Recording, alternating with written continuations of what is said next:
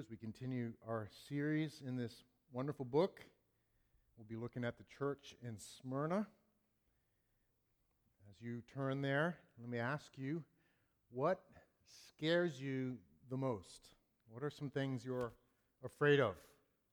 Now, probably immediately things like zombies and clowns and the, being alone in the dark come to mind. But I don't mean those things. I mean the, the real things, the substantial things, the life defining things that scare you.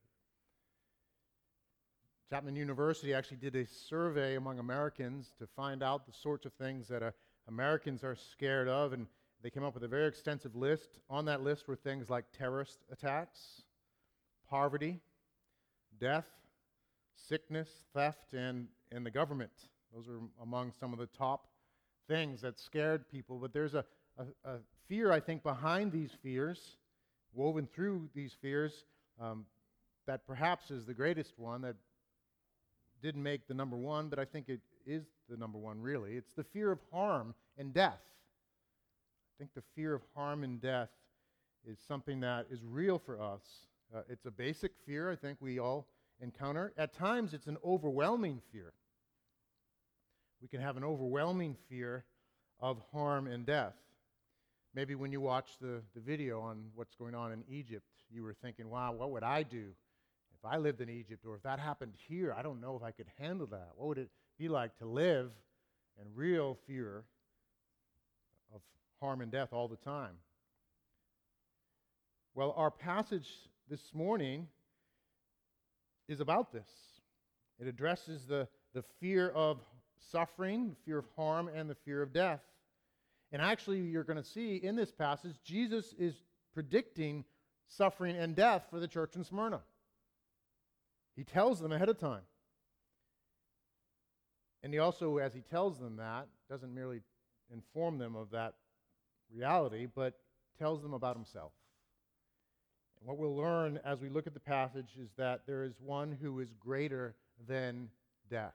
There is one who is greater than our sufferings and we are called to look to Him, to trust in Him, to put our hope in Him, and to find in Him the ability to overcome these fears that may define us. So let's pray and look at God's Word and ask Him to change us in regards to these truths. Lord, we thank you for your Word, and we thank you for this passage. We thank you for this church in Smyrna and what you did uh, in them and through them.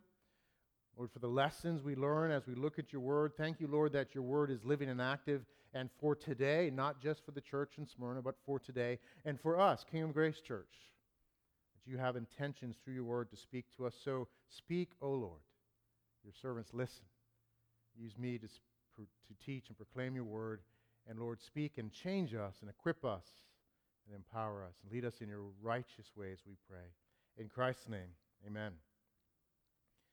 And so it says in Revelation chapter 2, starting in verse 8 And to the angel of the church in Smyrna write, the words of the first and the last, who died and came to life. I know your tribulation and your poverty, but you are rich. And the slander of those who say that they are Jews and are not, but are a synagogue of Satan. Do not fear what you are about to suffer. Behold, the devil is about to throw some of you into prison that you may be tested. And for ten days you will have tribulation. Be faithful unto death, and I will give you the crown of life. He who has an ear, let him hear what the Spirit says to the churches. The one who conquers will not be hurt by the second death. God's word from Revelation chapter 2. This section of this letter, of this book, uh, is written to the church in Smyrna, and uh, this is actually very similar to the church in Philadelphia. You'll see later on among the seven churches addressed, and just remember that there, there were seven churches that really are representative of all churches throughout history, throughout the, the globe, that they're chosen to really represent all churches. There were more churches in that part of Asia. There could have been nine or more uh, churches that if you wanted to address the whole region, but there were seven chosen uh, to address them particularly because of their, their particular situation, but also to address the whole church through them. And so this letter, written to the church in Smyrna, is a parallel to the church, uh, uh, the letter to the church in Philadelphia, the words to the church in Philadelphia.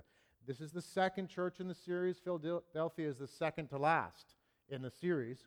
And so you can probably see that, that there's a symmetry here. There's a symmetry in these letters. There's seven of them, and the first and the last are churches that were in grave danger uh, because of, of wh- what they were doing. We learned about the Ephesian church and, uh, last week.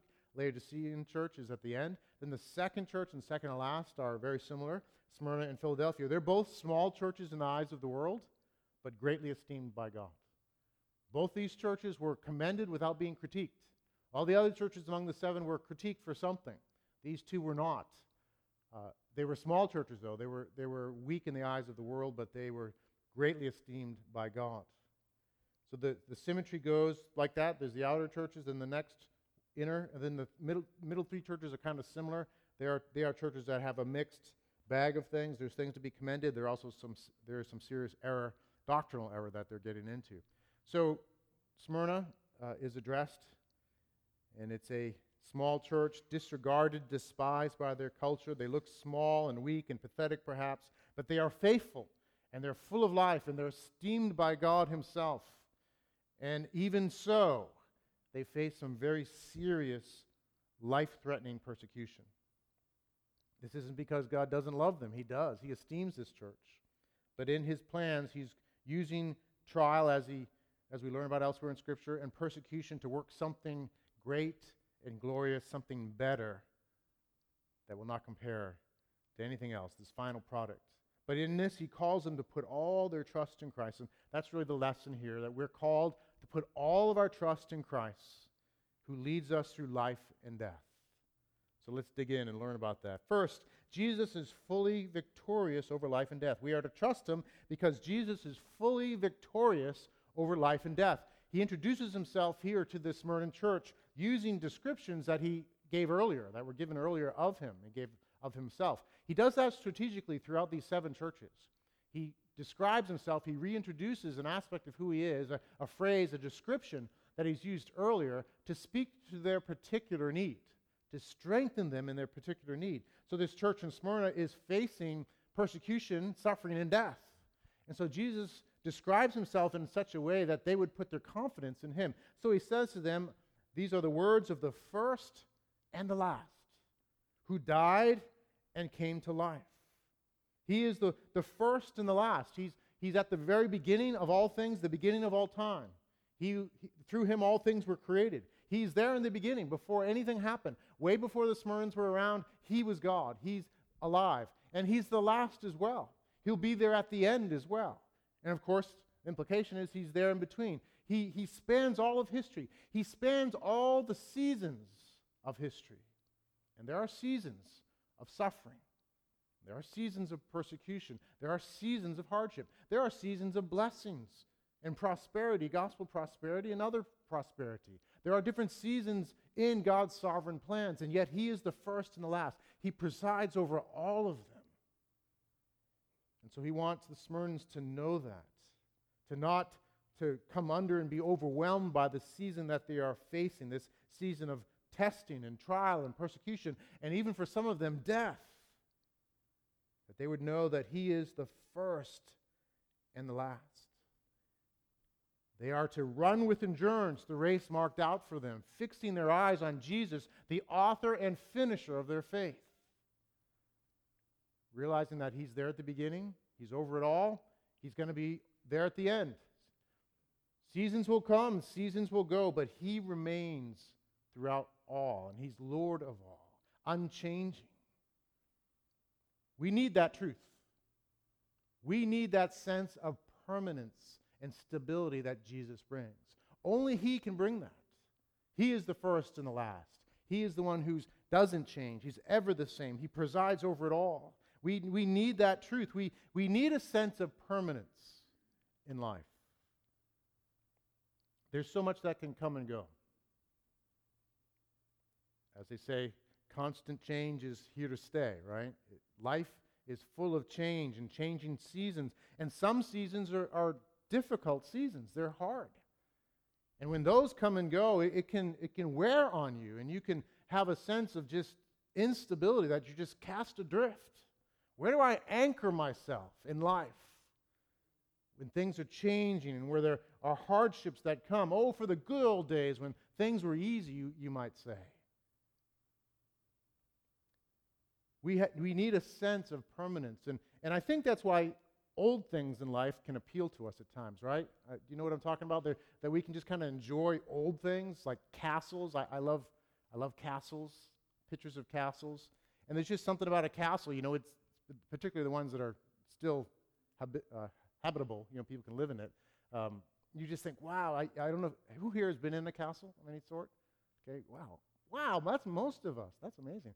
Um, one thing I love being in the castle is just walking on the steps, like in the turrets and stuff, the towers, and think, like, who else walked on these steps? Some of the old ones, the steps are worn down in the middle when you walk on them, and you just think, wow, what went on? Who else walked in this castle before me? There, there's just a sense of, like, this is an old thing that's remained through the years. All, you know, different countries, different governments, different seasons have come and gone, and this castle remains. And, and, and we enjoy that.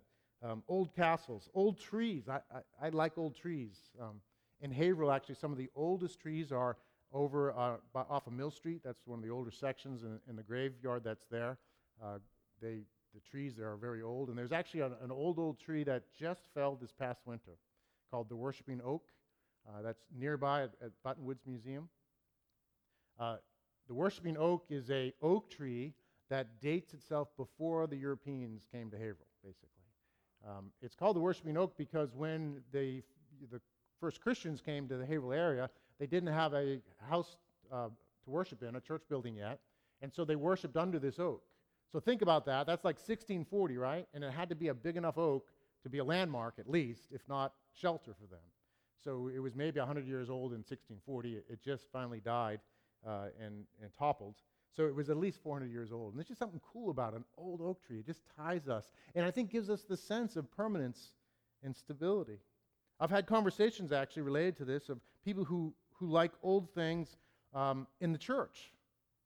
There are a number of people, and you'll find this conversation going on actually out there, um, who want to return to the old liturgies of the church, the ancient liturgies of the church. And in talking to some of these people, um, there's this appeal of ancient forms of worship and the sense of permanence. You know, if I go back to how the church has worshiped, you know, over the years, and, and this sense of liturgy, this stability. And I, and I understand that, that, that desire because life can feel so fragmented. Fads come and go, and, and sadly, at times in the evangelical church, it's one fad after another. And so you can get tired of it and want, I, you know, I just want to go someplace where it's always the same, where they do what they've been doing for hundreds of years. By the way, just so you know, I, I don't think there's anything necessarily wrong with those liturgi- liturgical forms as long as they're biblically derived and helpful. Um, what I would say is there are some liturgical forms that the whole church has used that go even, they're even more ancient than some aspects. The, the liturgical form of the proclamation of God's word and the sharing in communion. Those are ancient forms the Lord Himself has instructed us in and left with us. And so I trust that you can feel stability in, in those things. But some people are, are, are interested in high liturgy churches, you know, the evangelical Anglican church, even people becoming uh, Greek Orthodox or Roman Catholic because of that sense of need for permanence. But, guys, there, there's no permanence in those things, really. They come and go too, perhaps. I'd say the word and communion won't, but these other forms come and go. But Jesus Christ Himself is the first and the last, the unchanging one. He is our stability. And we, as his people, find our stability in him and nowhere else. That's where we find our sense of permanence. And when we're facing trials, when we're facing the changes of seasons, um, we find our stability in him. That's what he's teaching us here. He is the first and the last. He's saying, Christians in Smyrna, trust in me. I'm in control. I'm the first. I'm the last. This is a passing season of trial you're going to face, but there's, a, there's the, another side to it. You will get through in me.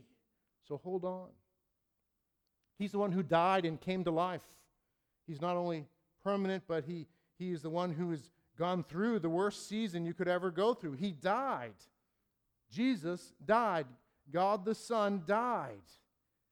He went through death, He went through suffering and death. And His suffering and death, the harm that He endured, was far greater than anything anyone ever will endure. Actually, it's greater than the sum total of everyone, in that He bore the sins of His people. He bore the sins of His people on the cross. He died. He didn't just die, He died a horrific death.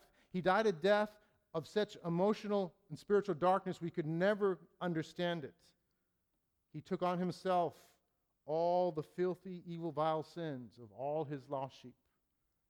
All the sin. He, he identified himself with that sin. It, it says in Scripture, he even became sin. His, he didn't become sinful, but he identified with us and taking our sin. And he knew the horror, he knew the vileness of it all, the whole spectrum of, of it, from the evil and bitterness of gossip and self righteousness to horrendous things like murder and slavery and adultery and, and even worse. All these things, the whole range of things he took on himself.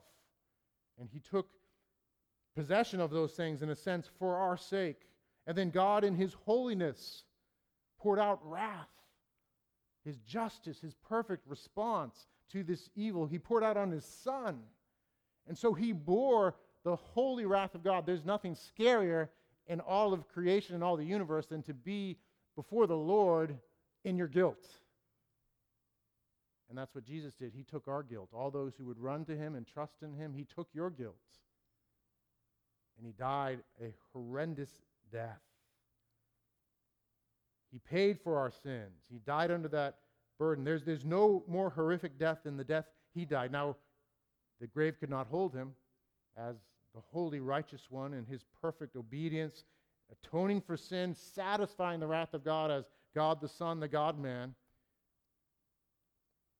He was raised from the dead, alive forevermore. So he took the worst that anyone could ever take, the most horrendous season you could ever endure. He took himself. He died. He suffered. He was persecuted. He died. He died for our sins and he rose again. He's alive. Behold, he's alive.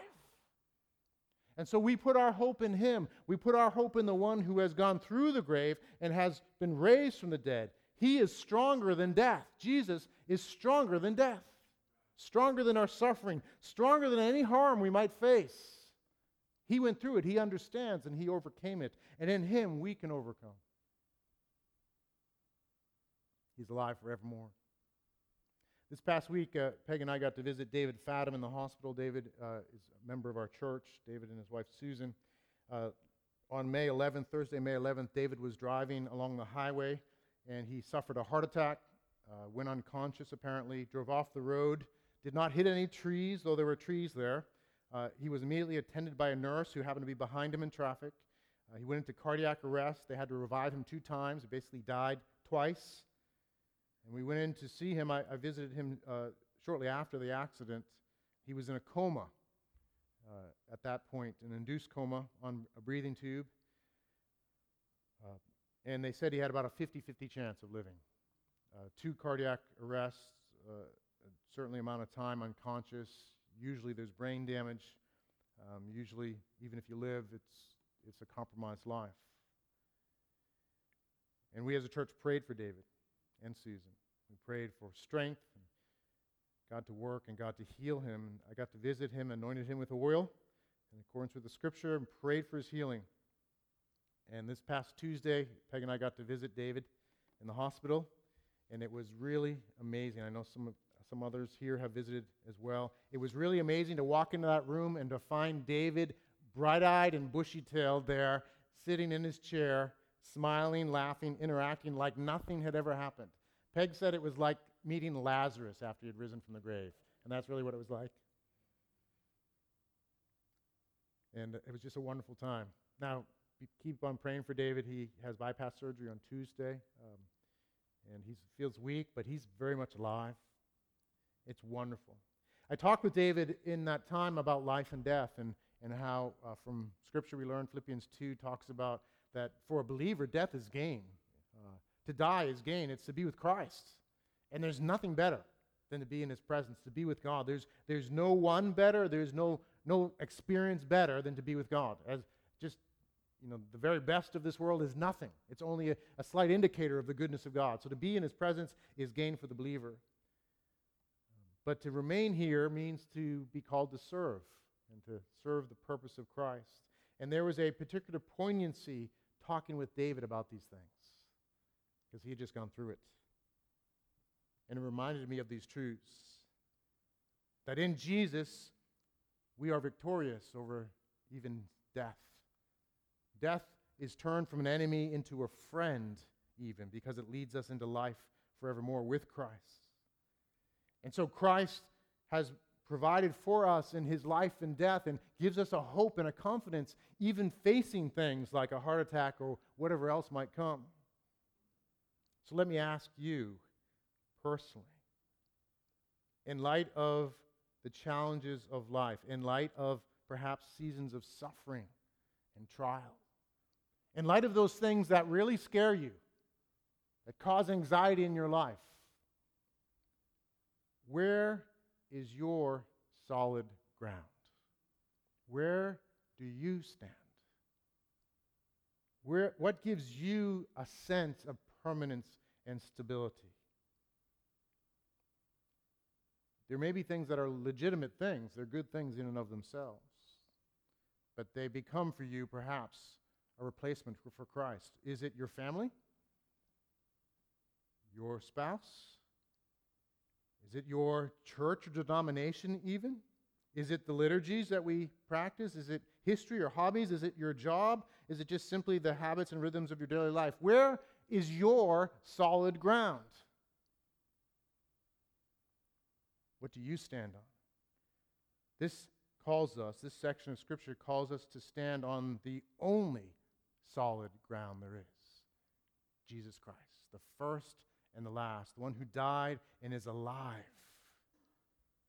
Stand on him alone. Trust in him because he's the first and the last. He's victorious, but he also reigns for us in life and death. He is not only victorious in life and death, but he reigns for us in life and death. We see in this passage that Jesus communicates to them that he understands their situation. He says, I know your tribulation and your poverty and the slander that you're experiencing. He knows this church. He's fully aware. He's, he's not distant. He's not unaware. He's fully aware of their tribulation. He's fully engaged in their situation. He knows about everything. He knows. He knows what they've been through. He knows the trials they've faced. He knows that they're poor, though they are, they are rich in Him. He knows these things. He knows the slander that they're facing. It was hard to be a Christian. It still is hard to be a Christian in many places. Hard to be a Christian at this time in, in Asia Minor. Everything was tied in the culture to pagan worship. And it was very difficult to live in that culture as not uh, being pagan worshipers. And there was an exception actually made for Jews. If you were a Jewish believer, a Jewish person at that point in time, you were allowed, uh, you didn't have to worship the emperor. You were called to kind of pray for him when you went to the synagogue, but you didn't have to uh, worship him. And, and so there was a, an exception, though it was a, an uncomfortable exception to live in that culture, but there was an exception granted. And it looks like in the beginning of Christianity that the Christians were considered Jewish believers. Even if you're a Gentile and you became a Christian, you were considered a sort of convert, uh, at least by the Romans. And so for a while, the church was fairly safe there to not worship the emperor. What happened as time went on, and this looks like the background to this section of Revelation, is the Jewish people who didn't become Christians, many of them did, but the ones that didn't become Christians started to object to the exception being given to Christians, saying they're not Jewish, they're not a sect of Judaism, which technically I think we could argue they were, but or, or are, but but they said they're not, and so they were no longer given that exception, and now they didn't have permission to not worship the emperor. And if you wanted to live in that society, get along with your neighbor, you needed to worship alongside your neighbor.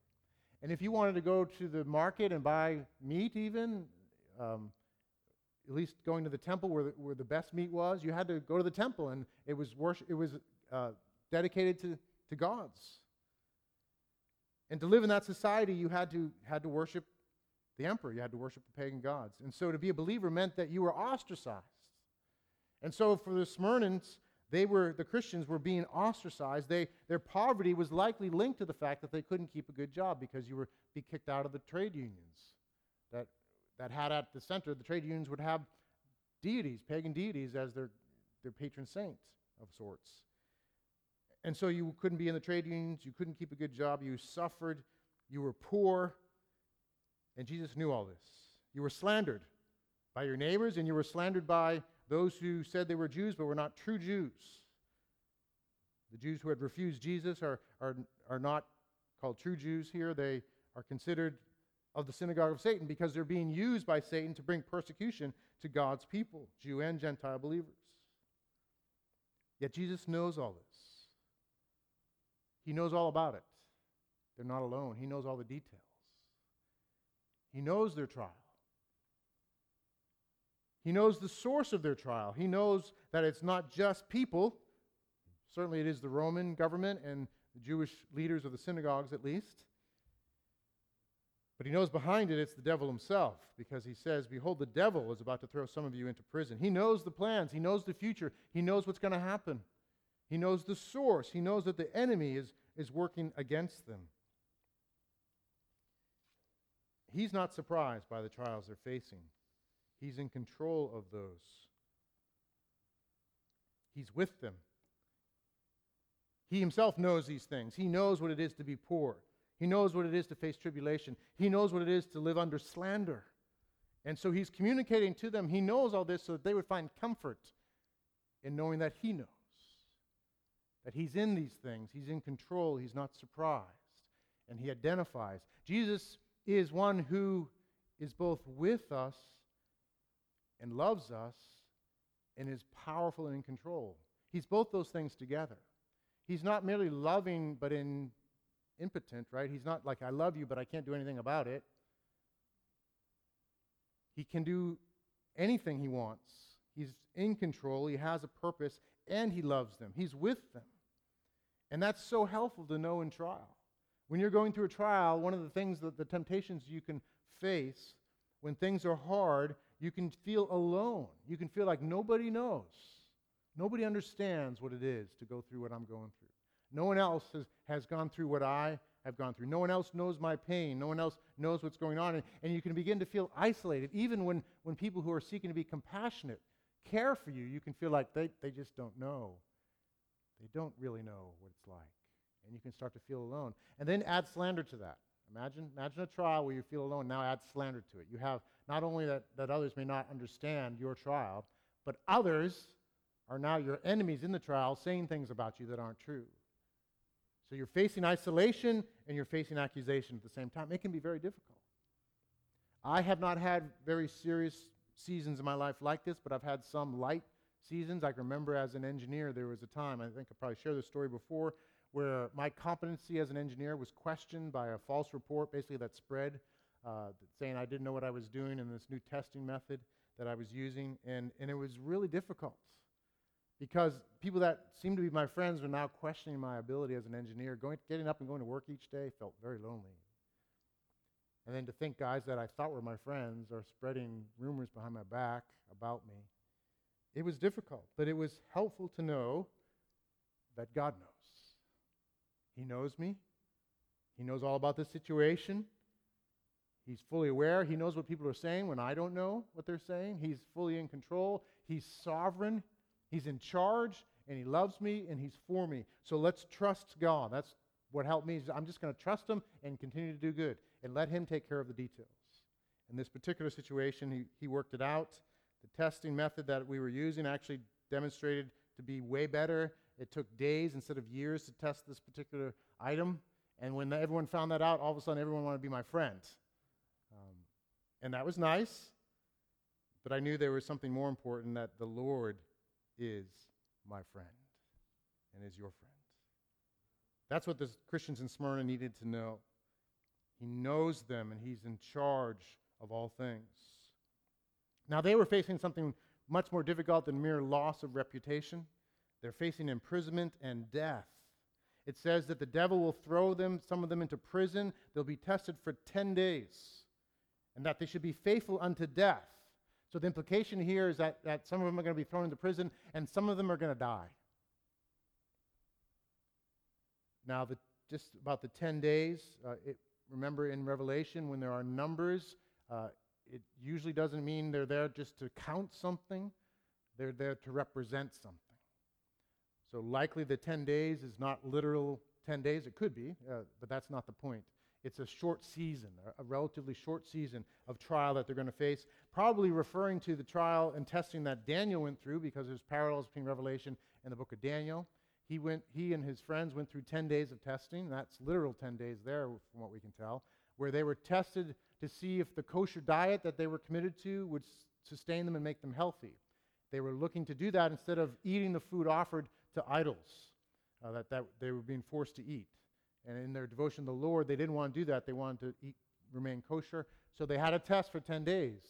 And, the, and, and they stood and they stood in opposition to what the king wanted and were faithful to God for 10 days. So it's probably connected to that. But the point is, they're going to face this trial. The church in Smyrna is going to face a short season of trial, maybe literally 10 days, more likely, maybe months or so, but a, but a defined season where they're going to be tested. And the devil is going to throw some of them in prison. Now, don't picture a guy with a pitchfork and a tail grabbing people and putting them in prison. It means that the, the devil behind the authorities is working to get them thrown in jail. That's interesting, isn't it?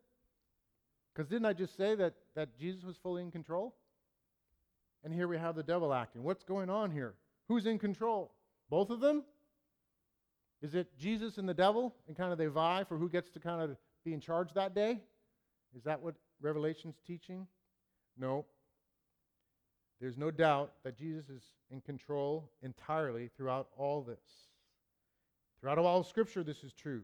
God rules and reigns over all things in Scripture. There's never any teaching called duality, it never puts them alongside each other. God is always over the devil. But the devil is given a degree of reign in this time period. He is in charge of this world, this fallen world. Not this world in its entirety, but this fallen world.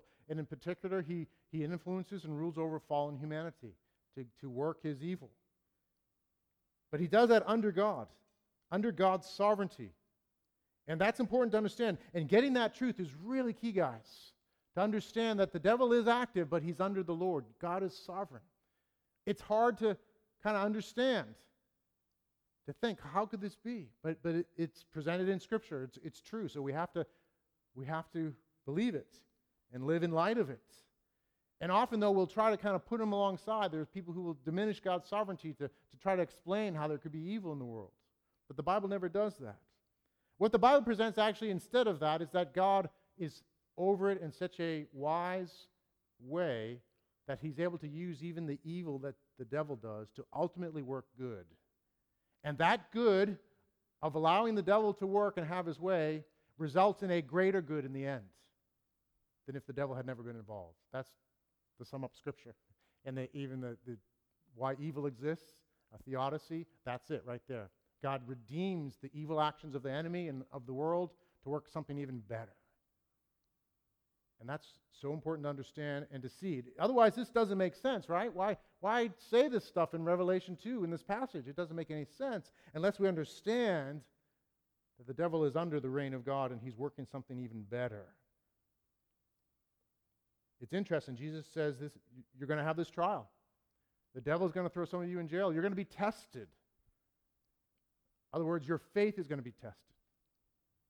And the expectation is it's going to be proven legitimate. And there'll be a reward at the end of it. There'll be a glorious result of this, of this test. There's something better on the other side of the trial. And that's why the trial is necessary, because it works the better results. Jesus doesn't tell them to flee. He doesn't say, guys, I got some inside information.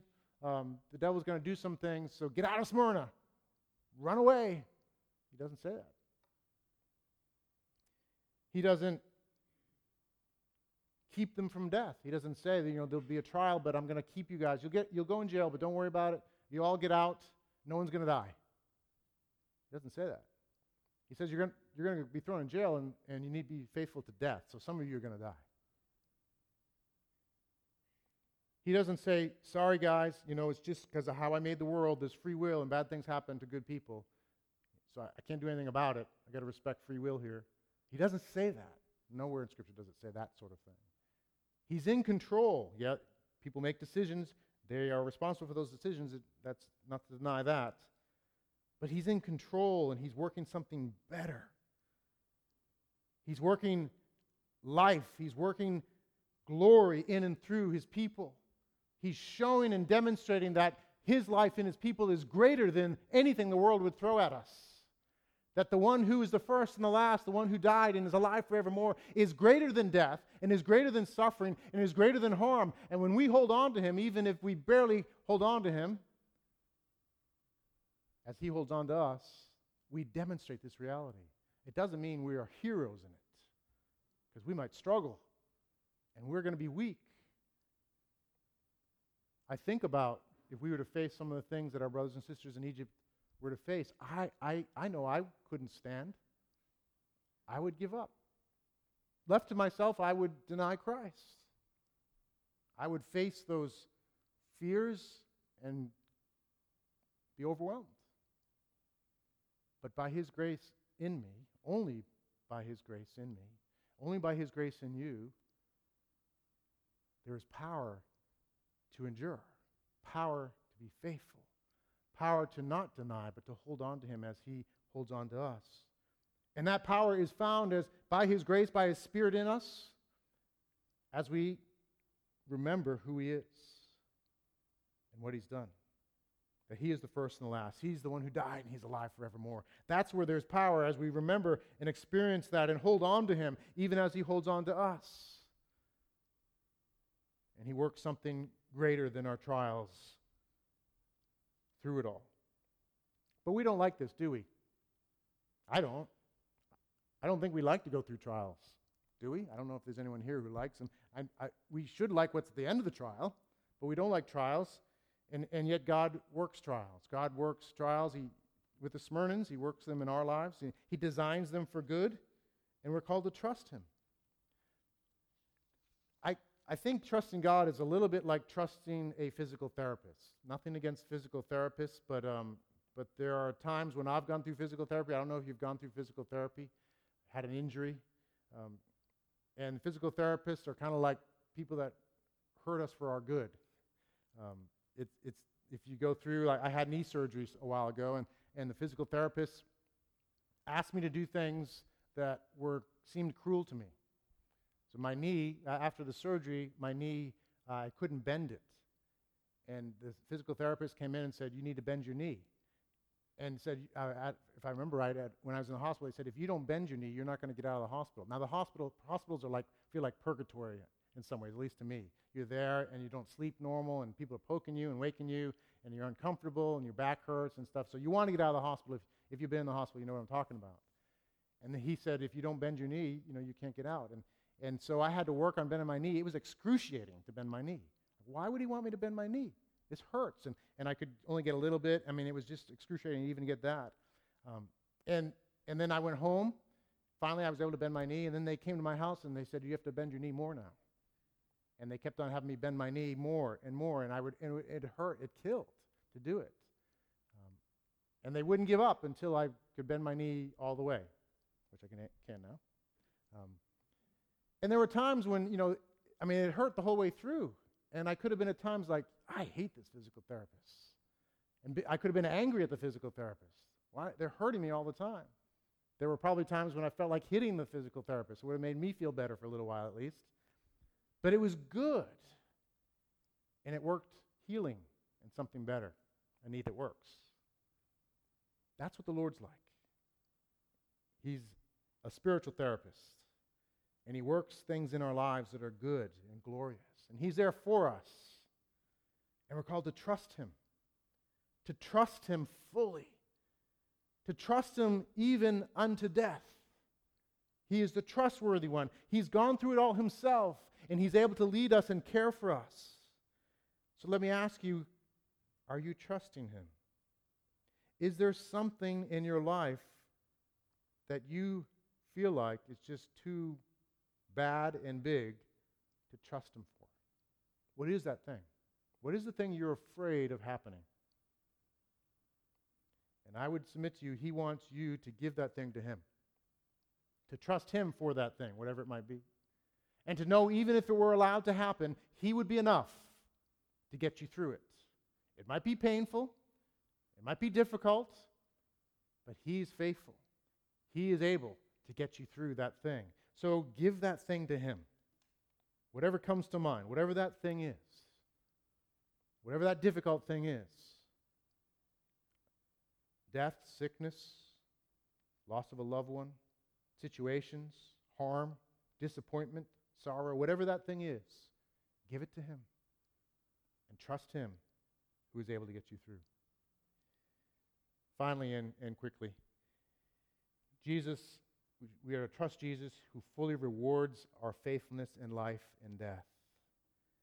The reward for being faithful is the crown of life. We receive the crown of life, the, the reward and honor that comes from being faithful. We receive a reward. There's glory. There's, there's a reward in heaven. There's a precious gift and an experience in heaven that we'll have forever as a result of our faithfulness now. It also says we'll not be hurt by the second death. The first death is our, is our physical death. The second death is judgment day. Judgment day is going to come. All humanity will be raised and will be, have bodies at the final judgment. And those who have relied on themselves and not run to Jesus will be judged by God in their, in their sin. And they'll experience a second death. They'll experience an eternal death. That's what it's talking about. They'll be put apart from the presence of God forever and have a second death. But those who trust in Christ and are faithful even to death will not be hurt by the second death. That's the promise. Instead, we'll have life eternal. We'll die physically, but we'll know life eternal. To, to be apart from the bodies, to be present with the Lord for the believer. We'll be with Him, and we'll be in the new creation, and it will be glorious. Revelation continues and talks about what will happen at the end. Revelation 21 says, He will wipe away every tear from their eyes, and death shall be no more. Neither shall there be mourning, nor crying, nor pain any more.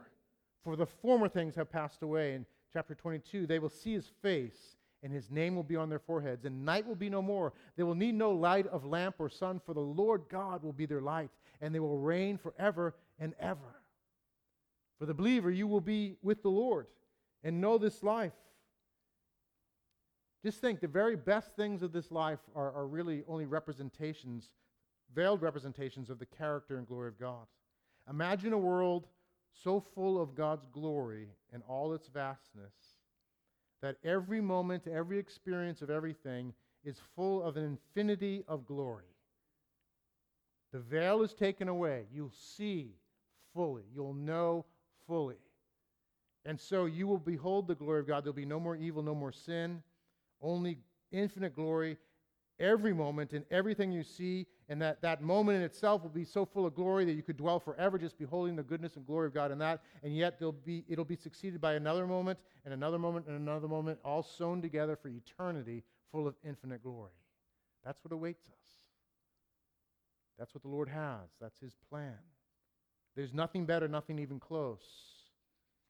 And we are rewarded for our faithfulness as we hold on to Jesus. Now, we don't earn that. Jesus earns it. And because we belong to Jesus and have lived in him and obeyed him by his grace, we get that. And those who know Jesus will endure to the end. They will listen to the warnings here in Revelation and respond to them. Those are the means of grace that God uses in his people, his chosen people, to work out final and full salvation. And so we're to follow him, we're to hold on to him.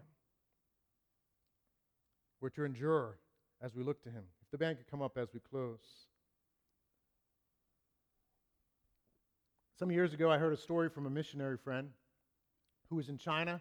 He was one of the first uh, Westerners to go into China after the doors opened, reopened. Uh, and he went in there to see how the church was going, how the, how the underground church in China w- was going. Uh, and he went to just meet with leaders and, and help disciple people and had a, told about his experience. But, but one thing he told me about was, was very interesting he met with a believer who wanted to give a gift to the Lord, wanted to give a tithe to really the rest of the church. He wanted to contribute something to bless the church outside of China. And so he told my friend, I, I want to give this fa- family heirloom to you. If I could trust you to take it outside and sell it and give the money for missions or whatever to honor the Lord. Um, and so my friend ag- agreed to do that, but it was illegal to export such things uh, at the time. And so my friend had to smuggle it out through customs. And he went to customs. He was there with another Westerner in customs. They split up. They prayed. They split up and, and just trusted God that somehow they'd get through customs. It was in a suitcase, this item. It was like a family heirloom. And they're in line separately. They had separated before. And all of a sudden, a, a Chinese official came up, tapped him on the shoulder, said, Come with me. Went over to his friend, tapped the friend on the shoulder, said, Come with me.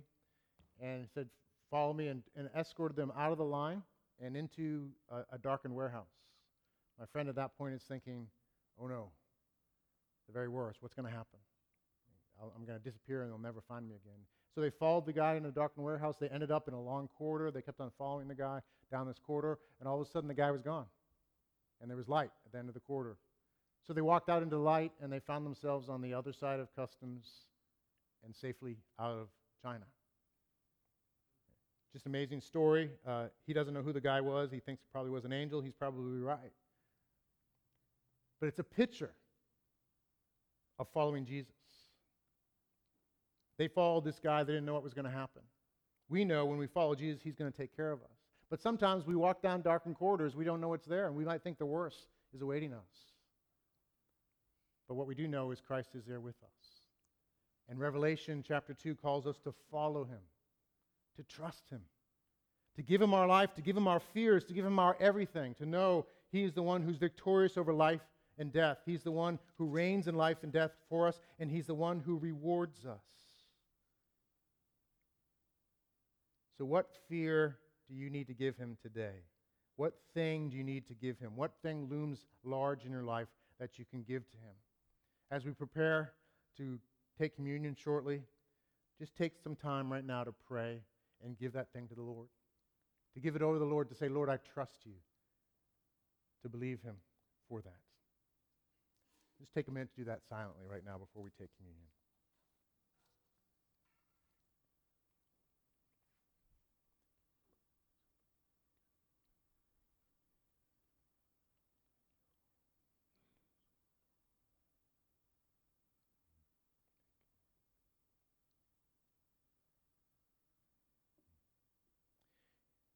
Ask you to stand as we prepare to take communion. Uh, we're going to sing a worship song, uh, and they're going to distribute the elements.